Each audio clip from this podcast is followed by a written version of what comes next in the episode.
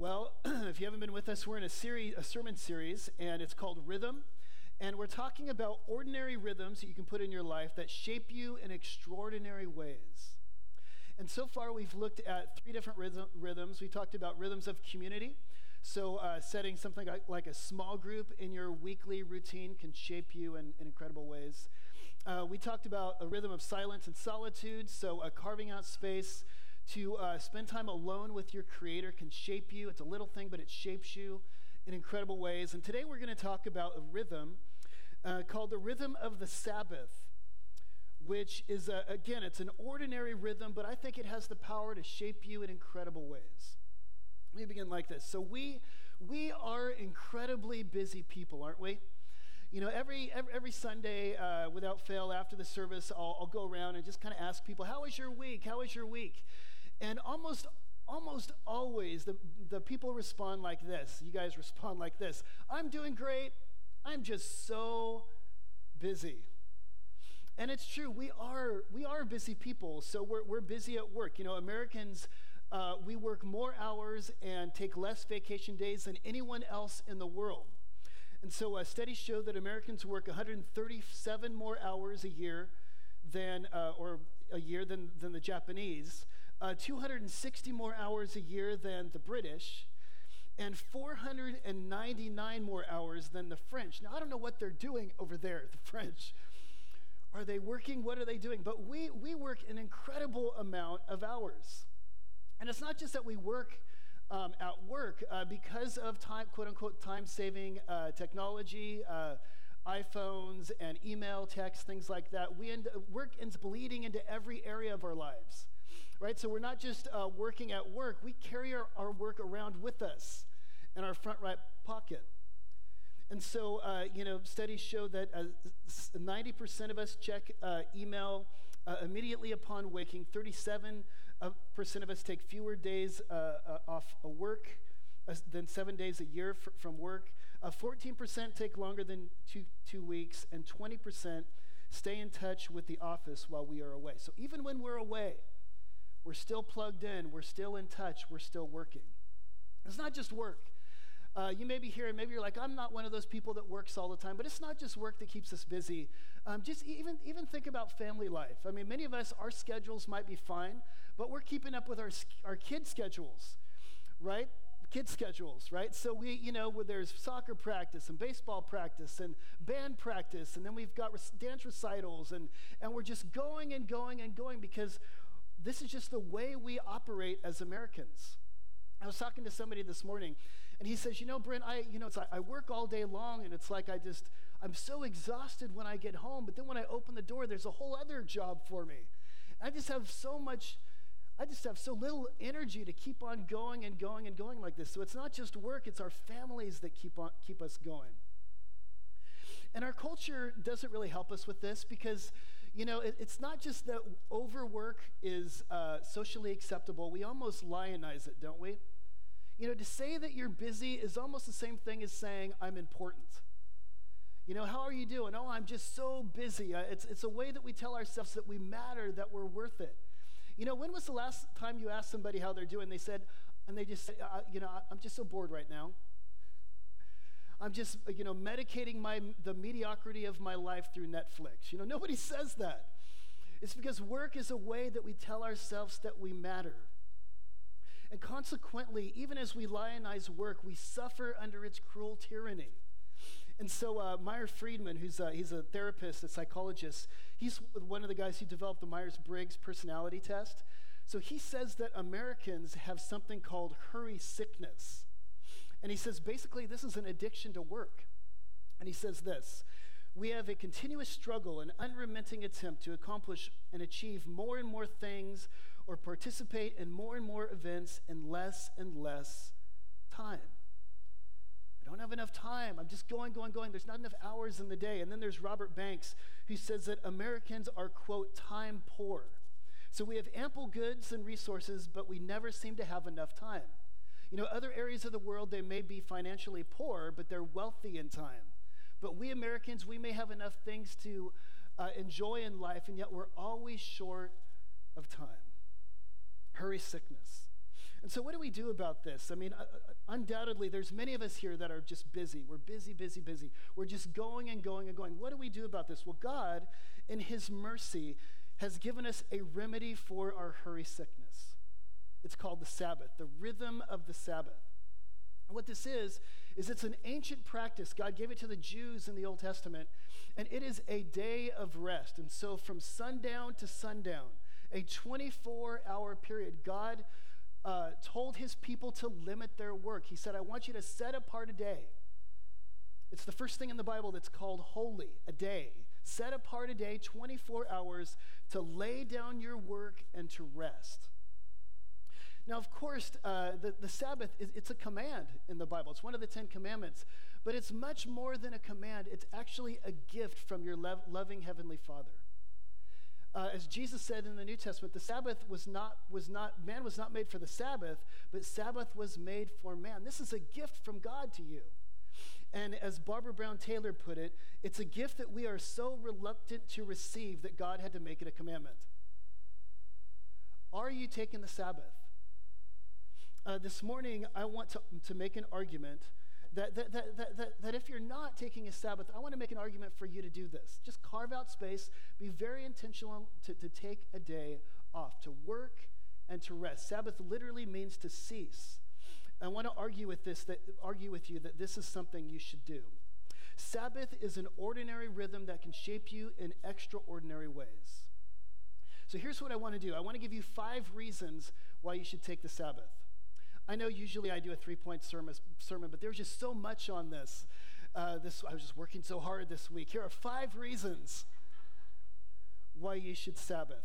Five incredible ways that Sabbath can shape your, your life. And, you know, I'm not going to have time to go in depth into, into each one of these things. I want them to kind of almost pile up on each other so that by the end you're like, you know, I need to do this. If you're not doing it, you're saying, I need to do this. Okay? Five ways that Sabbath shapes us. Number one, Sabbath will shape your identity.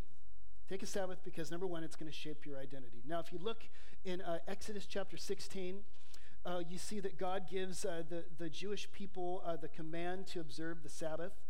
Uh, you remember the context was the manna, you know, uh, God is providing for them in the wilderness, and He's giving them this food that falls down from heaven, and He says, I want you to limit your collection of this stuff. Collect it for six days, but on the seventh day, I don't want you to do, it, to do anything. This, this I want you to see is fascinating because this is the first command that God gives his people in the Bible. Now, you think about that, that's incredible. If I were God, I can think of a lot of other commands that I would have given first, right? How about, you know, uh, have no other gods before me? That's an important command. Or what about don't commit adultery or don't murder? I mean, those are really important commands. Why did God give do not keep the Sabbath first. Well, I want you to see that the reason why God gives this command is because of Israel's former identity. God gives this command because of what they were before he liberated them from Egypt. What were the Jews before they were liberated from Egypt? They were slaves. And what is a slave? A slave is a person who is defined by their work. A slave is a person who's defined by what they do. They're someone who's defined exclusively by their usefulness. Their entire personhood, if you're a slave, is bound up in productivity. And so for 400 years, the Jews have been defined by what they do. This is who they were. And God, when He saves them, He knows that He needs to transform their relationship to work. And the way that He knows this is going to happen is by giving them a day off. I love how Eugene Peterson put it. He said the biblical rationale for Sabbath keeping is that Israel's ancestors in Egypt spent 400 years without a vacation, never a day off. The consequence, they were no longer considered persons but slaves, hands, work units, not persons but created in the image of God not persons created in the image of God. And so, in other words, Israel began to view themselves as work units. They were their work. And what God wants to do is detach their identity from their productivity. He wants to show them that who they are is not dependent upon what they do. They are who they are because of what He's made them. They are sons and daughters of their Redeemer. So, Sabbath for them was an identity shaper. In fact, later on in Deut- Deuteronomy 5:15, he says, "Keep the Sabbath because you were once slaves in Egypt." And what God wants to show them is that they are who they are because of his redemption. They are sons and daughters. They are not their work, they are image of God, redeemed children. Now, it's the same thing with us today. We, we still, you may not have noticed this, but we still have a tendency to define ourselves by our work, don't we? Ask anybody, you know, you come up to somebody and you, uh, you're just meeting them. What's the first question that you ask them most of the time? Oh, what do you do? almost as if somebody's career tells you something essential about their identity.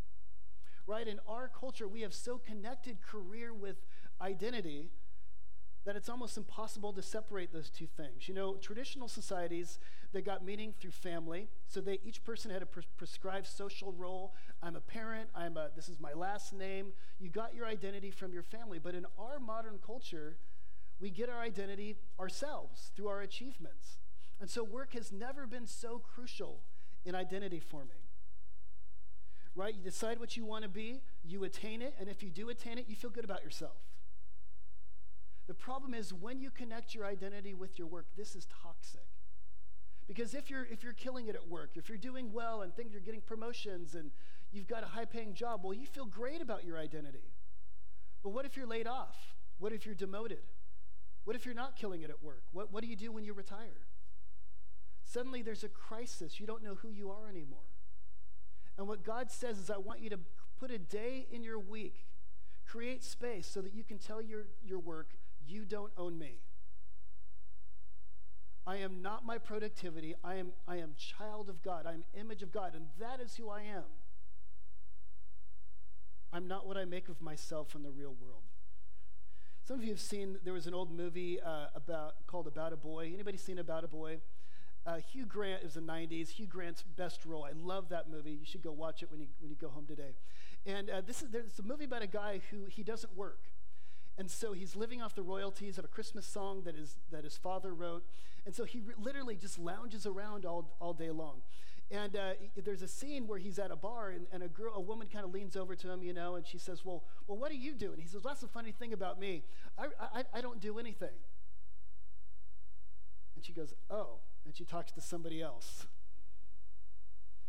Throughout the movie, he's having a crisis of identity because he doesn't work. And there's one point in the movie where he doesn't just say, I don't do anything. He says, That's right, I, I, I am nothing. There's a danger that if you put your identity in your work, that's a very unstable identi- identity because it'll go up and down depending on whether you're achieving or not. And God says, I want you to detach your, your identity from your work. I don't want you to view yourself as your career or your achievements or how much money you make or how fulfilling your career is. I want you to identify yourself with one and only way. You one and only one way. I am a child of God. The Sabbath helps you do this. It's one day where you say, This is who I am. I belong to God. So Sabbath shapes your identity. Second of all, I want you to see that Sabbath is good for your humanity. It's good for your humanity. So uh, you don't see it here in Exodus chapter 16, but later on in Exodus 20, where uh, it literally in the Ten Commandments it tells us to take a Sabbath. It is the lo- one of the longest commandments in the Ten. It's because God attaches a rationale to keeping the Sabbath. He says, Why should you keep it? He says, Because God keeps the Sabbath. So it, it appeals to Genesis chapter 1 and 2, where God worked for six days and he rested on the seventh. And what God was doing there was he was literally building Sabbath as a rhythm in creation itself. He was weaving Sabbath into the very fabric of, of creation. This is the way he simply built the world. John Mark Comer puts it this way God built a rhythm into creation itself.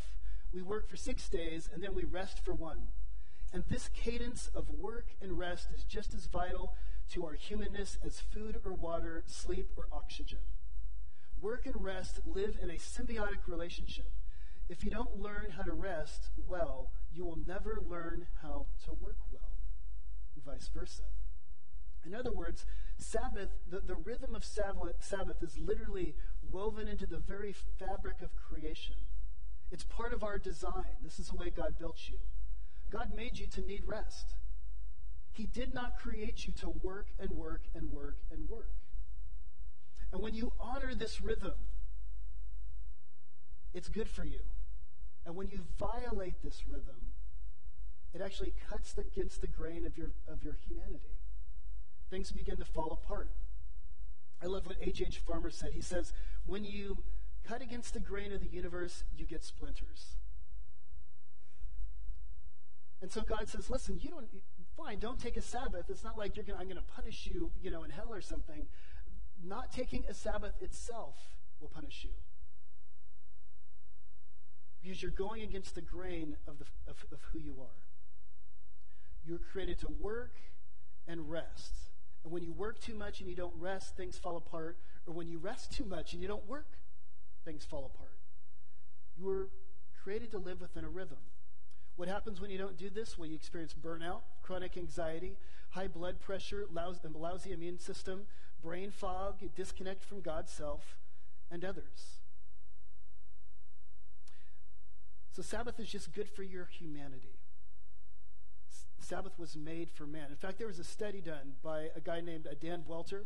It's called the Blue Zones Project, and he spent years researching parts of the world where people uh, live the longest. And he found that, that most of the cultures that live the longest, people in the cultures that live the longest, were not in America. there, but, but there was one group stateside, there was one group in the U.S. that lived longer than anybody else. Can you guys guess who that might be? It was the Seventh day Adventists.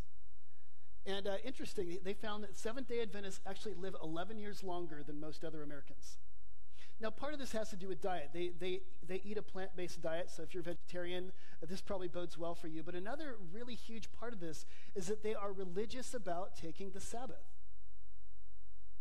In fact, one doctor, he counted up 11 years and he says, you know, if you count that up, that equals the amount of Sabbaths over a lifetime.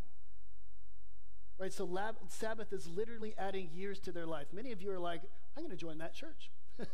You've convinced me I want to live longer. Right? So Sabbath is actually good for your humanity. In fact, people uh, studies show that people that worked 50 to 60 hours uh, a week and then stopped were actually more productive than people that worked longer. Because, you know, you're a biological machine, and like all machines, the more the machine goes, if it just goes and goes and goes, it actually gets less productive. I was listening to another uh, sermon this week, and the guy was arguing about Sabbath. He says, You know, some people say that Sabbath is an Old Testament command, it's no longer applicable today.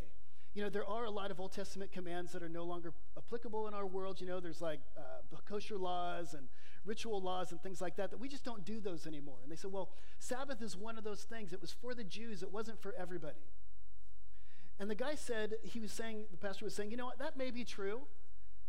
But he says, I want to argue that Sabbath is, is more than just like a law like one of the Ten Commandments. It is a law like the law of gravity or the law of thermodynamics, thir- the second law of thermodynamics. It is just literally part of reality. You can try to break it if you want, but you can't. And if you try to do it, it actually cuts against the grain of your humanity. In other words, Sabbath is coming for you. And if you don't keep it, it's actually, it's, it's actually, it's actually foolish. Uh, last week, my, my, we were having a discussion in our family about eating dog food. And uh, we have weird discussions at the dinner table. And I, uh, th- one of my kids was asking me, Dad, is it, is it wrong to eat dog food? And I had a, there's a long story behind it. I had a friend who ate a dog biscuit, a whole box of them, and loved them anyway. So I was telling my kids this, and my kids were kind of eyeing Chartis's dog bowl, you know, and thinking, man, maybe that looks kind of good. Dad, is it wrong to eat dog food? And I was like, Well, son, listen, there, there's nowhere in the Bible that says, Thou shalt not eat dog food. And God's not going to punish you if you eat dog food. But listen, it's just really dumb. And Sabbath is kind of like that. It literally is woven into the, to the world. And when you don't honor your creation, when you don't, you don't honor your design, things begin to fall apart. So God says, Stop. This is for you. This is not a Jewish thing, this is a human thing. And it creates incredible health. So, uh, Sabbath, it's good for your identity. Sabbath is good for your humanity. But there's a third reason why I think you should keep the Sabbath. Sabbath is also good for community, it shapes community. Now, when, when you look at the Sabbath law, what's, what I think is so intriguing about it is that literally God tells everybody in society to take a Sabbath. So if you look at um, Exodus chapter 20, and with the Sabbath law, it says, Remember, uh, this is verse 8, remember the Sabbath day to keep it holy. Six days you shall labor and do all your work, but on the seventh day, uh, to Sabbath to the Lord your God, and, it, and on it you shall do uh, you shall not do any work. And then he says, You or your son or your daughter or your male servant or your female servant or your livestock or the sojourners who are within your gates. The Sabbath is for everybody in society. He's saying, not, This is not just for you, this is for your servants. And this is not just for your servants, this is for your sons and your daughters. The whole family needs to stop. It's not just for the sons and daughters, it's for the sojourners, it's for the refugees that are in your land. It's not just for humans. He says even the cattle need to rest. Even the soil needs the rest. And so Sabbath is for all of society. It's because Sabbath is good for relationships. Sabbath promotes justice in society. There's a concept in uh, the Old Testament called shalom. Can we all say shalom? Uh, this literally means peace, but it's a much bigger concept than that. The, the word shalom, it means full flourishing. It, it means when all the webs of all the, the whole web of human relationships is working, where people are getting along, where the lion is laying down with the lamb, where there's justice and peace in the world. This is shalom. It's the way things ought to be. And the Sabbath day is a, is a law within the Jewish culture that promoted shalom. It promoted healthy relationships. Right? The slaves and the refugees were taken care of on the Sabbath. This is something that, that promoted life and love. And so this is another reason why we need to keep, keep the Sabbath is because Sabbath is good for your core relationships. If you take a Sabbath, your family will thank you for it. It's not just for you. Your spouse and your family is going to love you for it. In fact, for, for my kids, Sabbath, my Sabbath, which is Friday, is their favorite day of the week. It's daddy's day off. It's good for my family.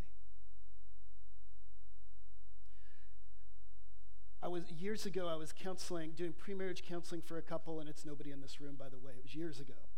And uh, I asked them a question that I ask in all my pre-marriage counseling. I said, do, do you guys communicate well? And they were like, yeah, of course we communicate well. We're really good at that's one that's we are not good at a lot of things, but communication, that's one of the things that we're really good at. And they and the woman she stopped, she said, Well, actually, only when we're busy, only when we're really tired and busy, that's when we don't communicate well. I said, Well, how often are you tired and busy? She said, Well, we're busy all the time. Sabbath is good for your communication because every relationship takes time and attention. And a lot of times, what we do is we squeeze in family time in the cracks. I'll squeeze some in here and I'll spend some time there and I'll try to bring it in here. But what Sabbath says is that you carve out space in your calendar for you to be present with the people that love you the most you are intentional about this and you and you stop you cease one day a week to give attention to the most important relationships that you have. There's a woman uh, she was anita's friend my wife's friend and she was talking about how she went on a youth retreat and and she was um, a counselor, counselor on this treat, retreat an adult counselor and there was a prayer time with all the, the little high school girls and she said the most common prayer request is for um, they wanted their parents to stop looking at their iPhone. She said, I just want my mom and dad to stop looking at their iPhone when they're here to be actually present with me. Because Sabbath is good for, for community. Sabbath is for uh, not only for you, it's for your spouse, it's for your employees, it's for the refugee within your gates, it's even for the cattle. Everybody needs to rest. So we're talking here. We, Sabbath is good for your identity. Sabbath is good for your humanity. Sabbath is good for your community. And finally, Sabbath is good. I'm not finally. I've got two more. Uh, Fourthly, Sabbath is good for your dispensability, your sense of dispensability. Not your indispensability. Sabbath teaches you that you are dispensable. I, I know none of us want to think that. All of us want to think that the world revolves around us, that our work is the most important thing in the world, that if we just stopped all everything else, the universe would stop, that we're just that crucial. But Sabbath teaches you that you and your work are dispensable. Eugene Peterson said, if you can't stop and Sabbath one day a week, you're taking yourself way too seriously. Because we kind of picture ourselves as spinning plates. You know, we, are holding all these spinning plates and they're all going, you know, and we've got so many of them. And if we just stopped for a second, all of them would fall to the ground. Sabbath teaches you that when you stop one day a week, the universe keeps on going without you. And that's a really important thing for you to, to realize. I think about a busy mom, you know, and she's at home and, you know, she's just thinking if I stopped working just one day a week, the laundry would pile up and nobody would get fed and the kids would not, you know, get schooled and all this stuff. And, and, and this is my house, by the way. Sabbath teaches you that when you stop, hey, a few things may fall, but everybody's going to live. Your work is just not, in, in other words, you are not the sovereign Lord of the universe. You are not God. The, the, the, the, universe and the work and redemption doesn't depend upon you. In fact, notice the Sabbath day was given in the context of the manna. And God, when He first was teaching them that I am your provider, you depend upon me. I'm the one running the show here. The way He taught them that was with this manna. And He says, I want you to limit your collection of that. I want you to, you sure, collect it six days, but on the seventh day, stop. Don't do anything. And then there were those type A people. They went out and did it anyway. Oh, we're, oh, but if we stop, what do we do? Oh no, everybody's not going to get fed and we're not going to have enough manna. And oh no, and what if the other cultures get ahead of us? And oh no. And they collected it and it spoiled. And God was teaching them here, I am your provider. It takes a lot of trust to keep the Sabbath. Because so many of us have the fear of missing out. And if I stop, somebody else is going to get that promotion, or somebody else is going to get, you know, that, that raise at work, and, and, you know, I'm just going to fall behind. God says, relax, trust me. You can stop. Sabbath is good for your dispensability. Uh, finally, and fifthly, the Sabbath is shapes you. Uh, what did I say? Sabbath shapes our hearts by the gospel. Okay, it's good for your identity. It's good for your humanity. It's good for your community. It's good for your sense of dispensability. Finally, Sabbath shapes your soul and your heart by the gospel. In the Bible, uh, the core message of Christianity is called the gospel, the good news.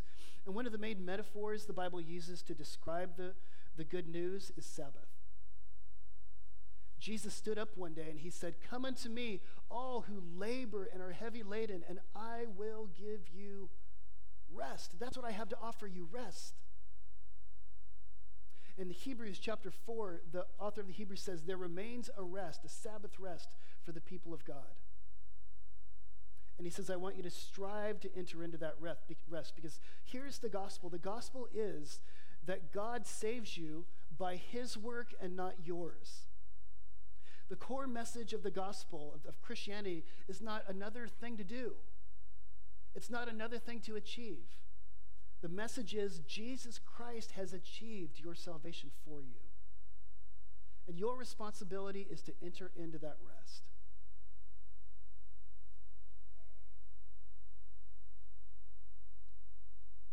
And so, in other words, the gospel is a Sabbath of sorts. And it says that there's a rest for us. We don't have to justify ourselves. We receive justification as a gift of Jesus, and we rest in that. The work for our salvation is finished. Jesus hung on the cross right before he died. He said, It is finished. He's talking about your justification. You don't justify yourself, Jesus does that for you. Uh, the famous movie about the Sabbath, I think one of the only movies about Sabbath. Remember what it was? Chariots of Fire, that's right. And there was the, the British sprinter in the movie. His name was Harold Abrahams. And uh, he won the 100 meter uh, dash. in 19, the 1924 Olympics. And he was a workaholic. Remember, they contrasted, the movie contrasted him with Eric Liddell. He refused to run on Sunday. But Harold Abrams couldn't stop. He couldn't afford that. And he was so anxious about his work. And there was one line in the movie where they said, Harold Abrams, why are you working so hard? Why are you so driven? Why are you so stressed about this race? And this is what he said I have 10 lonely seconds to justify my whole existence. The gun goes off. I've got 10 lonely seconds to justify my existence. But will I? And most of us are not like that. We've got 20 or 30 years to justify our existence. But will I? Some of us, we have seven days, seven days a week to justify our existence. But the question is, will you justify your existence? Is there any amount of achievement that will make you feel justified? And the answer is no. The good news of the gospel is that Jesus Christ justifies your existence. You, do, you don't achieve justification by your work. You are not what you make of yourself from the world. You are who Jesus Christ says you are. And the Sabbath is like a sermon. Every day you stop and rest, it's a sermon that preaches to you the gospel, saying, Rest. You're, you're already justified. The work is finished. You don't, you don't need one more achievement or one more raise. You just need to rest in me. I am your identity, God says. And the Sabbath teaches you this. So, the Sabbath is a very ordinary rhythm. It's a very small little habit that you put in your life, but it shapes you in extraordinary ways. It shapes your identity, your humanity, your community, your dispensability, and it shapes your heart by the gospel. Let me apply this just by a couple minutes here. Uh, the application today is so easy. This is the easiest application I've ever given. Uh, this is your takeaway. Here's what I want you to do it's not go and do something else, the application is stop. Are you taking a Sabbath day? Some of you maybe have never even thought about this. Your lives are just kind of going and going and going. You have no rhythm to your life. Are you intentional about stopping your work from sundown to sundown, one day a week, 24 hours? Now, this could be any day of the week. For me, this is, I'm, this is not my Sabbath, by the way. I'm working right now. My Sabbath is Friday. And uh, I've been trying so hard to carve out that space and to, and to rest one day a week. And for me, this is hard because, you know, Friday, you know, it is, it's, it's hard for me to turn off, you know, because I, Sunday's coming.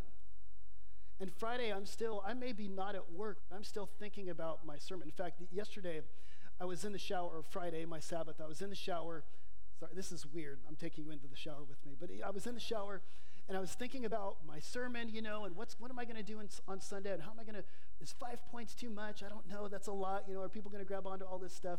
And so I was in there in the shower, shower just worried and anxious and and working really. And so Anita was out of the shower. She was at the, the sink there and she was brushing her teeth or something. And I said, Babe, I'm going to preach a sermon on the Sabbath on Sunday. She said, Oh, that's great. And I said, You know, I'm so worried. I've got five points. I don't know if they're going to grab onto all that stuff. And she said, Brent, you're working right now. Stop. How ironic it is. I could preach a sermon on Sabbath and still struggle to keep the Sabbath. My guess is I'm not alone. So maybe for you, this means limiting, uh, not just creating space, but also limiting the anxiety that you take home from work. Maybe limiting your um, use of technology. As John said last week, put your phone away on the Sabbath. The world's going to keep on going, don't worry. Put the phone away.